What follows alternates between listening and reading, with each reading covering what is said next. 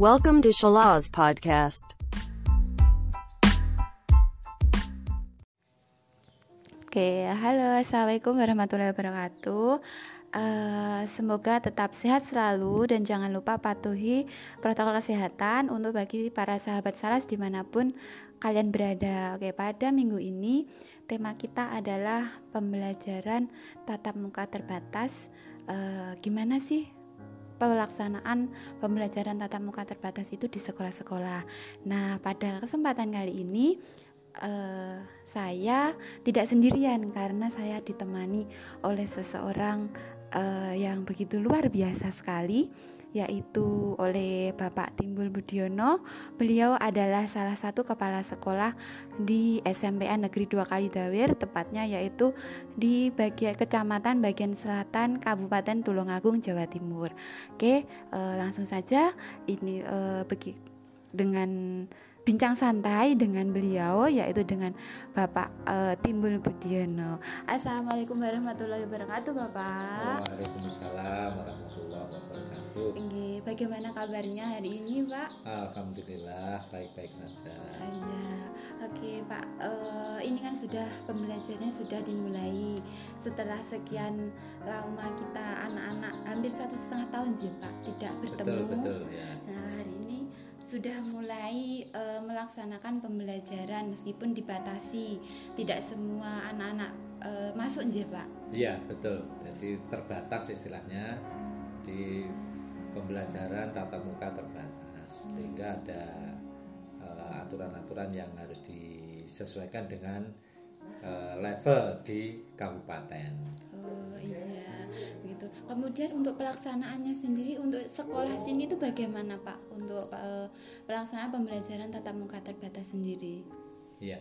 Jadi untuk pembelajaran tatap muka terbatas ini karena di SMP 2 kali Dawir sedang ada pembangunan banyak ruang yang tidak bisa dipakai sehingga kita e, mengambil kebijakan setiap harinya kita ambil separuh dari setiap jenjang. Jadi kalau misalnya hari Senin, Selasa kelas 7 itu dimulai dari 7 yang nomor absen ganjil. Kemudian hari Selasanya kelas 7 yang absennya genap. Begitu seterusnya sampai Rebu Kemis ini kelas 8 ganjil genap. Kemudian Jumat Sabtu kelas 9 ganjil genap. Kemudian kalau untuk ini Bapak, uh, untuk protokol kesehatannya sendiri bagi anak-anak dan juga para Bapak Ibu gurunya sendiri bagaimana? Ya siap.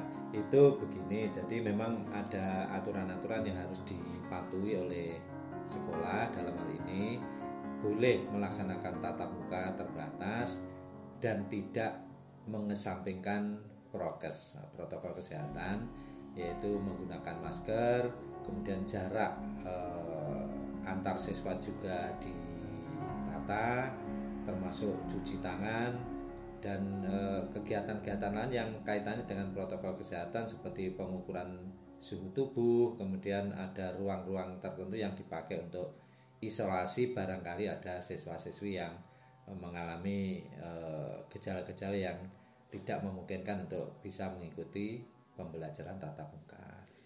Ya, berarti ini sekali ya Pak. E, meskipun tatap muka terbatas, tapi prokesnya tetap diterapkan ya Pak. Betul, betul. Oke, nah e, untuk pengarahan sendiri ada atau tidak Pak? Yang mungkin dari e, Bapak sendiri mengarahkan kepada Bapak Ibu guru bagaimana e, pembelajaran yang semestinya dilakukan pada saat e, pembelajaran tatap muka terbatas ini yang biasanya kalau pada pembelajaran umum uh, Bapak Ibu guru kan tidak menggunakan uh, face shield juga tidak memakai masker dan sebagainya. Untuk saat ini apakah dari Bapak ada uh, pengarahan tersendiri mungkin diadakan satu bulan sekali sebagai evaluasi atau seperti apa Bapak?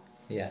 Jadi PTMT ini wajib melaksanakan dengan prokes baik itu siswa maupun pendidiknya atau seluruh warga yang ada di sekolah ini tetap mematuhi protokol kesehatan. Kemudian untuk evaluasi PTMT itu memang harusnya e, secara rutin kita evaluasi. Jadi ada kendala-kendala apa, yang dilaksan apa dialami oleh siswa-siswi melaksanakan PTMT. Jadi itu. Uh, baik, apakah kira-kira dari Bapak sendiri ada tips tersendiri nih untuk uh, mungkin bagi teman-teman di luar sana atau nanti teman-teman yang mendengarkan podcast pada hari ini uh, supaya pembelajaran PTMT-nya bisa berjalan dengan lancar dan juga maksimal, Bapak? Iya. Jadi untuk PTMT ini memang dipandang sangat perlu dan dibutuhkan oleh masyarakat khususnya eh, supaya tidak terjadi lost learning atau kehilangan masa belajar di sekolah itu PTMT itu tadi harus eh, selalu mematuhi protokol kesehatan sehingga diharapkan tidak ada klaster eh, COVID-19 di sekolah. Kemudian untuk Bapak Ibu guru pengajar tetap eh, yang namanya pembelajaran eh, tatap muka karena hanya separuh dari jumlah siswa yang melaksanakan tatap muka, maka yang separuh di rumah tetap diberikan materi melalui daring atau bisa dengan PJJ.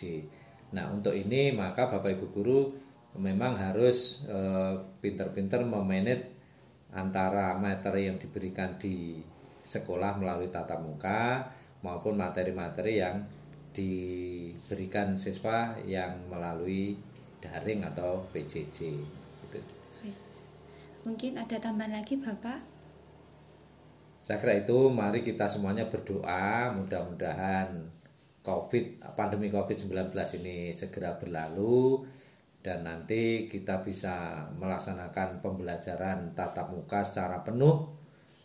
Yang insya Allah nanti anak-anak juga bisa kita berikan pembinaan atau pengembangan karakternya sehingga tidak secara e, apa istilahnya kita lepas karena di lingkungan sana kita juga tidak bisa ngontrol bagaimana anak-anak berinteraksi di lingkungannya. Ya. Itu. Ya.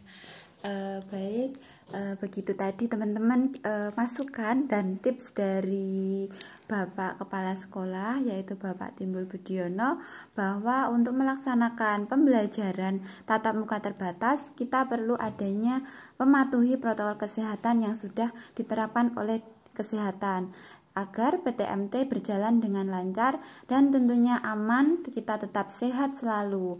Ya, oke teman-teman semua semoga uh, bermanfaat sharing kita hari ini dan juga pesannya jangan lupa untuk tetap jaga kesehatan dan juga tetap pakai masker di mana pun kalian berada. Oke, selamat pagi. Terima kasih banyak Pak.